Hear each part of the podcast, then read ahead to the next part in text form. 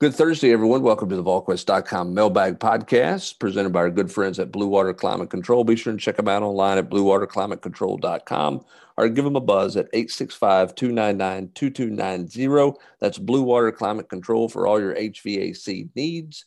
Check them out for whatever you need for any kind of repair, whether it's a simple service or a major repair.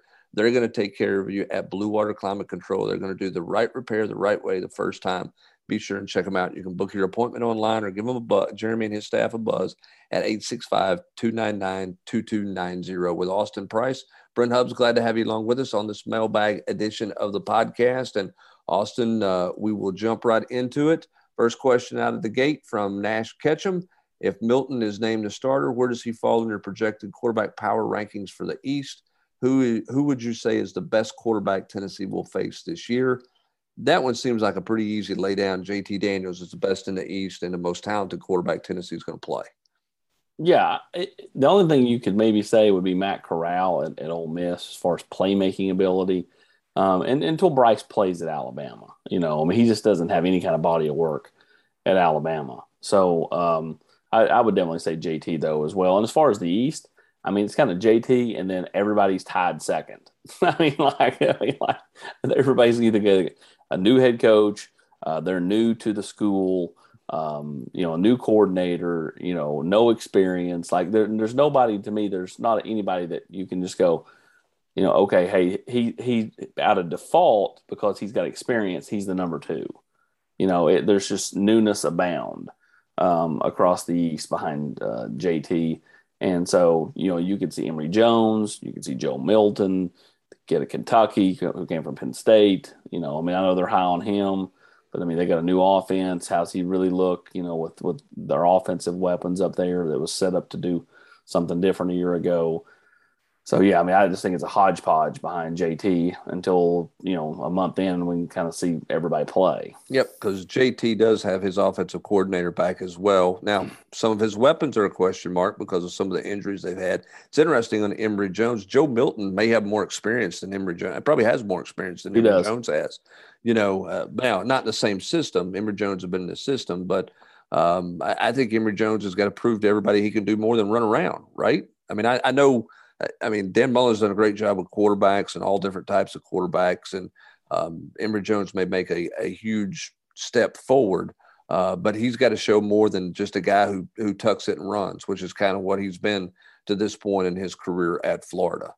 Um, Biggin wants to know any time frame on an update on Lindsey Nelson Stadium renovations. Tony Vitello saying on Vol calls Wednesday night, uh, expanded capacity uh, this season. Um, don't know if that's going to be probably that's going to be some type of temporary bleachers or like what they had for the regional. They are working on some stuff underneath uh, the stadium um, for player enhancement, player development, which has been on the books. They can get started on that one because there's already some approval with um, building codes and, and and the commission commissioners and all those things that you have to get done. Uh, that's why some of the things are being done in Lindsey Nelson or excuse me in Neyland Stadium that are being done because they were already on the docket. You could you could get to that quickly.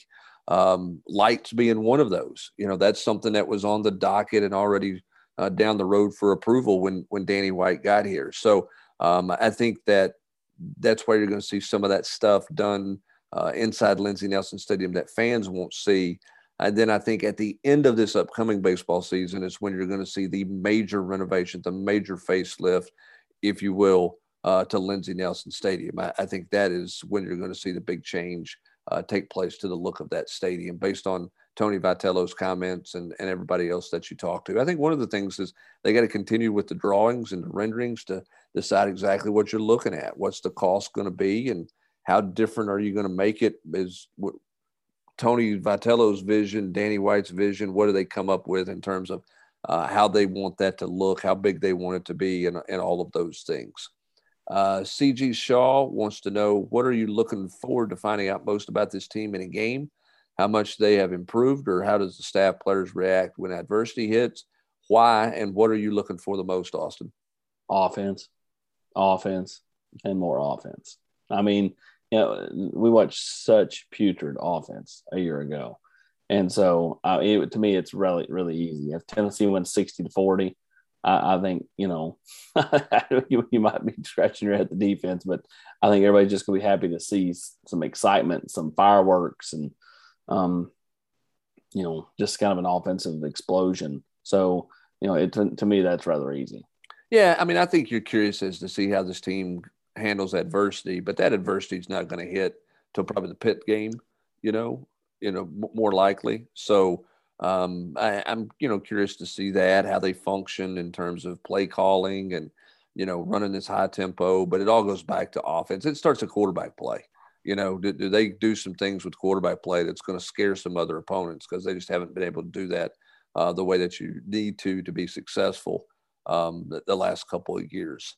Uh, C Trout M1 wants to know, hey, I love football documentaries like Last Chance U, Undefeated, Hard Knocks, etc if I were an athletic director in this age of NIL, I would hire a film crew to do something similar for my team, give the athletes plenty of time on camera, make viewers feel like they know these kids on a personal level. If you all suddenly found yourself in a role of AD, what creative ideas would you explore to maximize the NIL potential of players in your program?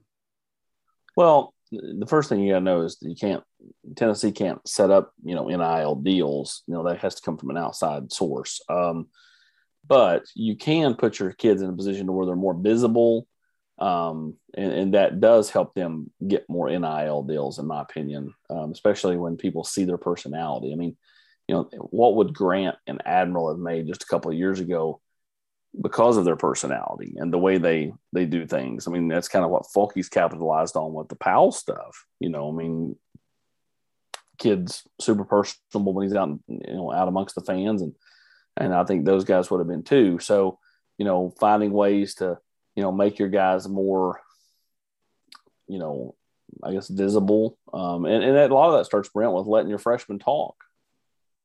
Yeah, and if you wanted to get really creative, um, if I were an AD and I had resources, I would be tempted, Austin, to send my film crew to the hometowns of my of some of my signees, not not midterm enrollees, but guys who signed and do uh, some player features and do some features on those guys before they ever got here to try to make them marketable out of the gate, particularly if you're talking about basketball where you might only have a kid for a year anyway. You yeah. know, I, I, think if you got and, and introduced everybody to them before they ever put on pads, kind of like you see some NFL teams do with a draft pick. You know, a lot of times they'll go see – to the first round pick's hometown and, and do a big story on them or do something like that. I think that's something you could explore doing because the, the thing is, you've got to try to create that personality or let them sell their personality as fast as you can. Um, the, the problem with that is how many kids are going to be willing to give up that time without getting money? You know, are, are they willing to do a bunch of interview stuff? Are they going to be asking for money off for all those? I think you're going to see kids willing to do those because they're going to realize you have to do those things in order to get NIL deals. I don't think you're necessarily just going to get them based on your star ranking. You know what I'm saying? I, I think it's going to have to be a situation where businesses are comfortable with you and and have an idea who you are before they enter an agreement with you uh, on those types of things. But I think I don't think you can get overly creative. I think there's some limited things you can do but I don't know that there's a bunch of crazy, you know, tons of things that, that, that you could do. I mean, hey, you, you know, you can't uh, spring game, you're to set up autograph stands for all those kids or those kids after they sign going to do their autograph stuff outside the stadium, you know, in an NIL deal before they ever get here. You know, I, I don't know. We'll, we'll, we'll see. I mean, the days of autograph days are probably over, aren't they? In some ways, but you know, a lot of people thought that you know kids wouldn't do interviews without having their. Twitter handle behind them on a backdrop, and you know Tennessee's had almost forty kids talk yep. in fall camp. And so, I've not I've not seen anybody nationally putting their brand out there that way either. So you're you're right, which leads us to iHeart's question, and that is after two months of NIL, what is your assessment? Overblown, underblown, kind of what you thought it would be. Kind of what I thought it would be, but if I was going to go anything, I would go underblown. Um, you know, I mean, a lot of these kids have found out that, you know, you know, what they thought their worth was and what their worth actually is, is two different things. And so, um, you know, they're not, you know, unless you're the quarterback at Clemson or Ohio State or Alabama, um, you know those people are pulling in some big checks, some you know some some some, some nice chunk of change, but you know you know much smaller deals here where there's not really a marquee guy at the moment. You know, again, you know Tennessee gets a quarterback similar to Josh Dobbs, and he's very visible and out in the public eye. Then I think that you know you got a real chance to make some money. But this current team right now, you know, doesn't also a question for my heart with Marquez Callaway being the latest fall heading to Canton. How do you explain Butch Jones's recruiting success? Uh, how much credit should Bob Weldon get uh, for these guys' success? Uh, I think Zach Azzanni should get a lot of credit for Callaway and you know a few of these receivers that have come out in the last couple of years because he was on the front lines getting all that done um, and and really helping with you know evaluations back during that time. You know, Bob did a good job with evaluations. You know, know Bob, Bob once proclaimed Josh Palmer was going to be better than Tee Higgins. Not sure that's the case, but Palmer is is someone who's you know built himself up. Um, you know, the, the biggest thing that inter, you know interests me is like uh, take away a guy like Trey Smith. I mean, Trey Smith was only a sixth rounder because of his heart deal you know, um, or lungs. Um, you know, he had the clotting. He had nothing. That had nothing to do with his ability. Um, but like you look at like Kyle Phillips on an NFL roster from a free agency, Shy Tuttle on an NFL roster from free agency, um, Marquez Callaway, same thing. Jauan's battling it out trying to trying to make a club. I'm not sure he will, but he's at least still in the mix. Um, you know, the most interesting thing to me, Brandon, is how many of these kids, you know, have found a way when they weren't drafted because you, normally you know there are some, but this many from one school to me is pretty interesting in this little two three year window. Yeah, it's inter- because it almost feels like you're Jakob Johnson, another one. Yeah, like like you're giving them credit for an evaluation, but you knock them for the development because they're an NFL talent, which you evaluated and found, but they didn't develop into a higher draft pick or a draft pick. I don't know. Um, but but certainly that they got some guys right, and and some guys have deserve a lot of credit for getting in, picking the right place to land in free agency, and then going and making the most of it. You know, I got like Nigel Warrior. Yeah, is he going to make that club? I think there's a chance. You know, yeah. I mean, and would be a you know a great thing for Nigel, even playing some corner. Yeah, it'll be interesting to see if the Ravens um, where, where that stands with him moving forward. But he's a guy who certainly uh, made some noise in camp to this point. Um, will this year's team be able to defend the middle of the field more effectively than last year's team? And over under, regardless of who wins the quarterback job, will this year's team score six points more per game than last year's team? Yeah, God, that's, a touch, so. that's a touchdown. If they, they don't, then Tennessee's in really rough shape. Um, middle of the field, we've not seen them practice 11 on 11, but one thing I take away is you can't be any worse than you were a year ago. Last year they were terrible. So I think you can only go up. Yeah, I don't think there, there's any doubt about that. Volgrad 05, who are the best five players on this football team in your opinion? And uh, wants to know Vescovi or Powell and your starting five. I would go with Powell. We'll see what Rick Barnes does. He likes Vescovi a lot, but I would go with Powell. Um, who are your five best players on this team? I think that's a hard question to answer, Austin. Yeah, I mean, ask me a month from now. I mean, like after the Florida game, you know, I just don't think you. We don't. I mean, you know enough, but you don't know enough to kind of go that. I mean, that's that's kind of like really like putting a spotlight on five guys on this football team. I mean, I think that Cade would be in your five. I think you know Byron Young, if he plays the way he's had fall camp, then he would be in your five. But again, until he gets out there and does it on a game field, it's kind of like, you know, it's I don't want to totally put him in Canton yet. um, and and then and then after that, like all these receivers are kind of similar to me. Like I'm not sure, you know, you can say, oh yeah, that guy's definitely in the top five, but that guy's not. Same thing with the running backs. Um, and then, you know, outside of that, I just think that it's just a hodgepodge of um, you know, a, a bunch of similar guys. Yeah, again, I think you got to see how they play in this system, how they handle adversity, and and all of those things before you determine uh, who, who, your five best, you know, quote players are at, at this point. But um, you know, again, I think that's an easier question to answer three or four games into this season. Brooks 1972 wants to know: Do you see one of the backup offensive linemen getting some time at tight end, like they've done in the past, um, because of depth issues? If so, who? And will Coach Heupel put out a depth chart prior to game one? No and no. No depth chart prior to game one. Will there be a depth chart all year long? Uh, if there is, it won't come out till after the pit game. And I mean, uh, sorry, till after till after the before the pit game. And I just I- think the way they use a tight end, I don't think a big offensive lineman makes sense there. I mean, could they have a goal line heavy package of some kind for a play or two, maybe? But to line up and play a series in a quote jumbo package, I I don't think that's what they're going to do and what they want to do with this offense because they asked their and this up tempo Austin, they want those tight ends, you know, flexed out and then inside and, and out. You know, I, I thought it was interesting. Alex Golesh um, talking about the tight ends on uh, Wednesday when he met with the media.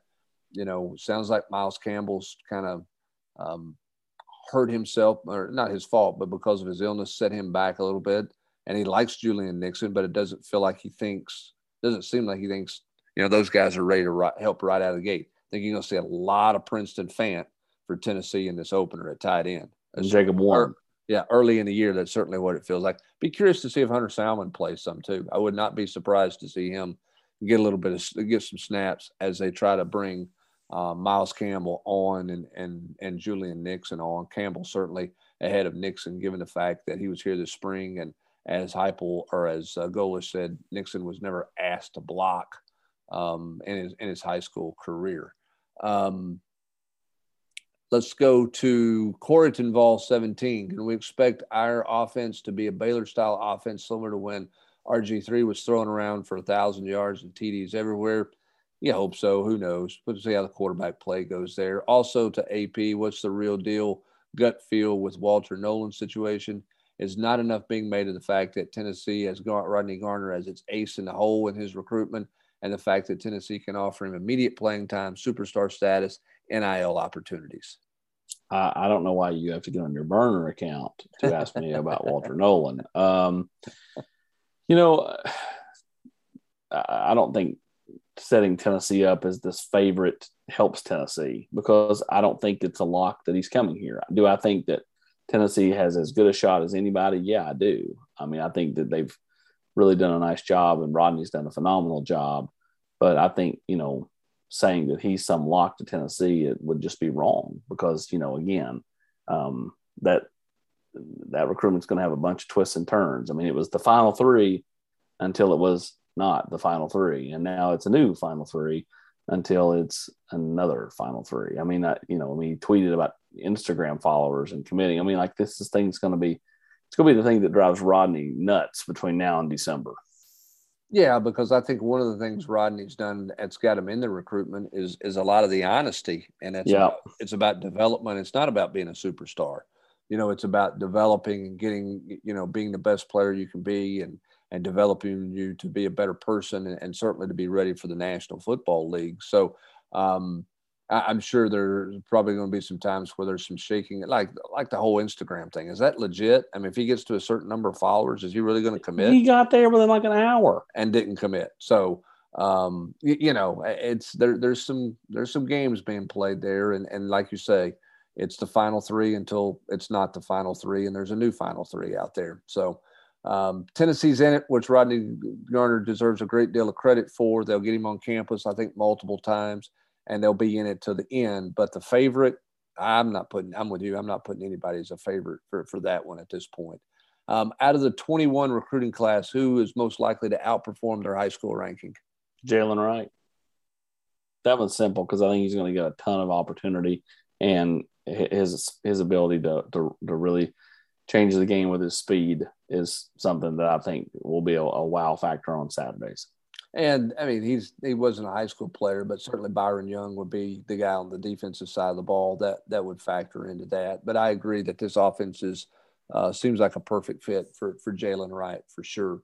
Uh, Tony G and SC realizing that we lost several players listed as best in the country to transfer, but we also picked up several that look to be big contributors this year. Do you see the transfer portal activity as a net positive or a net negative as it pertains to the 21 Vols football team as of today? Well, much like the recruiting classes, you don't know till three or four years down the line. I don't think you truly know if the totality of Caleb Tremblay, DJ Terry, Jawan Mitchell, Kamal Hadden, Brandon Turnage, Joe Milton, Javonte Payton outweigh the loss of Henry, Eric Gray, Wanya, and Keyshawn Lawrence. I, I don't. I, I, don't think you'll know for a couple of years, um, but it potentially could. Yeah. Um, you know, I, I, don't think the loss of Eric Gray. I think Eric Gray will have a nice year at Oklahoma. I think he'll put up some big games, touchdowns, and and everything. But I'm not sure like Tennessee's really worse there without him. Whereas I, you know, I think losing you know, Keyshawn Lawrence is a blow because I think that they could really use him a nickel. I think, you know, everyone wants, you know, I know Henry wasn't great a year ago, but, you know, Tennessee could still use linebacker help. And, you know, Wanya, who I would rank fourth out of the four, you know, he, he, he would provide depth, Brent. And, and, you know, that, that's a position they're just not real deep at. Yeah, I don't know what the net positive or net negative is going to be. I'll say this: I think Josh Heupel and his staff deserve a lot of credit for building building the roster and adding some quality guys when they had clear needs that they had to address because of because of what happened with Crouch and Henry T leaving. You had to have linebackers. They addressed that. Uh, they went and dr- addressed some things. So I don't know what, like you say, I think it's going to take years to determine or time to determine what the net positive, net negative might be. But the fact of the matter is, they had to go in transfer portal and because they lost good players and i think they went and got some guys who were going to be good football players who were going to be big time contributors for them right out of the gate i think guys that you're going to see um, early and often against bowling green on, on thursday night speaking uh, of net speaking of net greatest net of all time drazen petrovic Derrick coleman or jason kidd go petrovic i agree could shoot the lights out could shoot the lights out. I had to think where you're going for that for a second, but then you were talking about the, the New Jersey Nets. So, uh, yeah, he could shoot the lights out. No, no question there uh, with, with, that one for me. All right. Um, my, my man, um, Big Orange 1710, has got a laundry list of Danny White questions for you regarding football schedules. All right. Here we go. You ready? If you were Danny White and you're working on future football schedules, would you do the following? One, schedule the biggest possible non-conference matchups like Oklahoma, Notre Dame, etc., or would you schedule winnable Power Five games against teams like Pittsburgh, NC State, etc.? We'll start there. Uh, I would go with the NC State ones because I think this league is going to get tough enough as it is. I, I, in the old days, I would lean the Oklahomas and Notre Dames. In the new age of college football, I leaned towards the the middle of the road teams that Tennessee's got a much better chance to to beat right now schedule neutral site games on a regular basis or just every once in a while? Um, I think every once in a while if the payday's good. Um, Danny White wants to schedule home and homes, in my opinion. Yeah, I would not. I mean, and, and Danny White, this was already set up, would not be playing this West Virginia game because the payout's not big enough. That Chick fil A game that they're getting into with Syracuse, where your payout's nearly $5 million, that would make sense. But if your payout's not not in that stratosphere, then I'm not playing neutral site games, and I'm certainly not playing them on a on a regular basis. I, am doing that, you know, on, on, somewhat of a limited basis because I, I want that home crowd, and I don't, you know, I don't want to do those unless you're just offering a whole bunch of money. Uh, number three, cancel the 22 Army game and find an easier team to prepare for. Yeah, that's easy. Um, the the previous head coach screamed and yelled and you know went bananas about that game. He wanted it off the schedule for three years, and it never did come off. Um, you know, if I was Josh Heupel, I would feel the same way. Playing a team like Army, playing like a team like Paul Johnson's Georgia Tech, tough to defend for. You just don't see it, but the one time, and it makes no sense to play that game. Fourthly, try to get our open date scheduled in the middle of the season before or after Alabama or the week before a key toss up game like South Carolina or Kentucky. I don't know. I mean, the SEC controls so much of that scheduling. I don't know that that's. I don't know how feasible that is uh, to move that stuff around. I mean, like I think by I think bye weeks matter, but like you know, I mean, Tennessee played A and M and Alabama back to back, then had the bye week and come out of the bye week and lost to South Carolina in 2016. If they win that game, you know, who knows what happens the following year and how it all transpires, you know, going forward. So you know, I, I, again, I think they matter, but you know, I wouldn't, you know, bet my whole season on where my bye week is. Um, hard hat Vol. Do you think the SEC adds more teams or sticks with just OU and Texas in the near future? Um, I think they'll add more teams. I'll be curious to see what this whole alliance thing is or isn't. Is it does it ever become anything with these other three conferences? Um, pretty fascinating to to see to hear that they don't have anything signed. What are they trying to do? They're certainly trying to stick it to the SEC. If I was the SEC, I, I, would be really enticed to try to go and get a Clemson in Florida State just to flex my muscle even more. You know? Yeah, I just financially, I don't know if they can get out of that. Those binding agreements with that league are pretty tough. But I can tell you this: I, I, there's some, I would bet there's some teams in the ACC, particularly those two, probably a little uneasy about this alliance because you've already started to hear some of the Big Ten and Pac-12 talk about academics and – you know, that they're institutions of higher learning and all of these things. Um, and that's not to say Clemson and Florida State are not, but they're also football schools. Um, and, that they want to be like SEC football schools and they want that big paycheck. So I'd be curious to see how assertive the ACC is in this so called alliance uh, that is uh, trying to be thrown together here. Uh, Iron Vol wants to know y'all mentioned Tuesday that if you were UT in regards to the investigation, uh, if you were UT, you would keep putting it off and not self-impose. While I don't disagree with this, would this not hurt recruiting? If we put something out there, could we not get some of the negative recruiting behind us and jumpstart our class a little bit more? Sure, you could. I mean, I also think there's a different way to skin a cat too. I mean, like you, you can. By the way, I don't promote skinning cats. Um, just think that from a standpoint of like, you know, if you're Tennessee, you can look at a kid and say, "Hey, look, the NCAA didn't rule on Baylor for six years. You come here before they even rule, you'll be out of here. You'll be in the NFL. You know, I mean, like different ways to pitch it.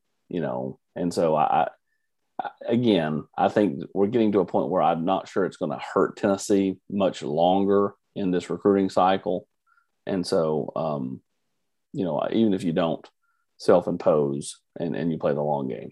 Yeah, I mean, I think that's the point. Is I mean, how much at this point are you going to get a jump start in recruiting with signing day in December, and we're heading into September? You're getting ready to head into September. You know, I mean, how, how much is that? I mean, these guys, a lot of these guys have already made decisions. So how much is that really going to help you, um, kind of moving, you know, moving forward this late in that class? Now, if you're talking about six months from now, you don't have a resolution, you know, maybe that's certainly working against you. But uh, I don't know how much you can jumpstart things here over the next 12, 14 weeks before you get into signing day. Um, let's go to the next one. I've heard on multiple outlets how, about how good the team looks, meaning in terms of their shape and redistribution of weight. There's been so much turnover in our weight program the past 10 years. Who's leading the strength and conditioning these days? Did Heupel bring him with him? Have you guys noticed a difference? Maybe we have solved this at least for the foreseeable future. Can you please provide your thoughts?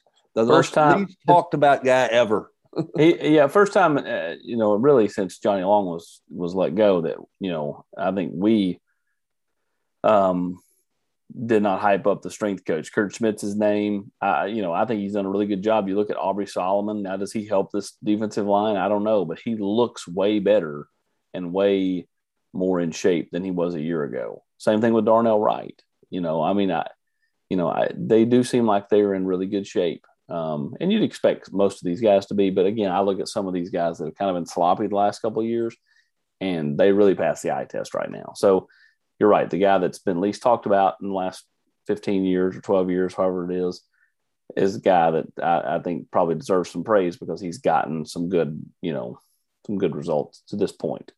Yeah, it certainly it certainly has. A um, couple other questions here as we as we get ready to head out the gate. Um, would you pick last year's football team over this year's football team? Same question for basketball. Yes. And here's why. You because, would take this year? Yeah, and, and just because of team chemistry. You know, again, I think in certain ways this football team is better. In certain ways, last year's football team was better as far as like particular position groups. But I think the chemistry on this team is way better, and it should be better. They're actually hanging out and not, you know, quarantined. Yeah, I think you, I, I, would say the same for both, with basketball and football, for simply for that matter. I think their development off the field, off the court, in terms of team chemistry, is certainly much better now. Uh, they've had normal off seasons, which has helped guys be in much better shape. Um, now that's a different conversation than saying who's more talented. Um, you know, maybe that's a bit more of a toss up in basketball when you talk about, you know, Springer and Keon Johnson, uh, who were on that team a year ago. But in terms of developing a team, developing individuals, you know, adjusting to college as freshmen, this basketball team and those newcomers are going to be much further along than last year because they've had a normal off season and you hope that you don't have a bunch of guys that go into any kind of quarantine like you had last year. I mean, that's a basketball team had games canceled last year uh, because of COVID and, and, really stunted the development of that group, particularly early in December. So, based on that, I would take both basketball team and a football team from this year. Not necessarily saying they're more talented, just saying this should be a better team because of what they've been able to do in terms of normal life here uh, the last six or eight months. Um, Austin ranked Tennessee's big board when it comes to these 23 in-state offensive linemen. Here's going to be my answer on all these guys he's asked about. I think it's a continued evaluation of all of them. I don't know that there is a ranking of Luke Brown, Bryson Sanders, Joe Crocker, Tyler Jeffries, and Lance Williams. I think, I think all those guys remain in an, in an evaluation stage. Even though they were, even though a lot of them are here for camp, I think they want to see those guys play this fall. I would go Sanders, Crocker, Luke Brown, Williams, Jeffries. Okay, that would be your order. Not saying that those are the. I mean, there's other guys around the country, but just that's the pay. That's where you would kind of rank those guys uh, in the state. But don't you think that that's a still a continued evaluation for all those guys in terms of where they would rank on their overall board uh, on the offensive line? Yeah, because I'm not sure Tennessee would take very many of those guys, to be honest with you. Yeah, I think that just depends on you know again how they perform this fall and kind of where their development is uh, mo- moving forward. All right, last one, and then we're out the door. This is Vol for Life 37643. What happens to guys like Isaac Washington who enter the portal and don't find a home? Will they keep their eligibility till they find a place? Also, quarterback targets for the 23 class. I don't know what happens to a guy who doesn't have. I mean, does his clock start or does it not start? Um, I don't no, know the answer still, to that. He would still he would still have the he, would, have, have he would have five to play four. Yeah, uh, okay. uh, Dante Moore, Marcel Reed, um, those would probably be the top two, and then the kid uh, name escapes me from Kansas that Tennessee just offered. Got you. Marcel Reed's interesting. Where's he going to be? Is he going to be a football guy, a basketball guy? Is he going to dedicate to one of those sports? I think there's a ton of talent there to, to maximize his talent on the football field. He's probably going to have to focus a little bit more on football than what he has focused on to this point in his high school you know career where he's played yeah, he's got a ton of basketball. Got to put on weight, you know, and that's the thing is buying in to the football side of things. I know he wants to play both, but you know, you know, you're only Allen Iverson until you're not. So um, that's kind of where I'm at with Marcel Reed. If he if he goes football and puts on the weight, then he's got big time, big time potential. He's he's already got potential, but I mean, I'm talking big time, big time potential if he puts on the weight. Yes. Um, and then the last basketball question I'll answer here. This is from Rocky Top 73. I'm going to answer this basketball question. The apparent Zeigler North Carolina point guard or New York point guard signing is the thinking that he's a two to three year player who provides the Vols two dynamic point guards for at least this season and next, thus fixing a weakness in Barnes' teams the past four seasons. Uh, exactly what it is. Yeah, I mean, this is a guy that they watched play. Uh, they saw him play Brandon Miller. Rob talked about this in the Tuesday podcast. They saw him um, play against Brandon Miller, and he was really good in the Peach Jam. They decided to uh, really watch him play some more, and they decided to offer. Uh, Rick Barnes always wants a fast point guard, and he wants a guy who's going to be in the program for multiple years to provide depth um, and, and, a guy that they can count on in any situation. So that's why you're seeing Tennessee go the direction they are going with Zeigler. And we're going to go the direction of football because a week from today, Tennessee plays against Bowling Green in the season opener. So that's going to do it for this Thursday edition of the Mailbag Podcast presented by Blue Water Climate Control. For Austin Price, I'm Brent Hubbs. Thanks for joining us. Have a great rest of your Thursday, everybody.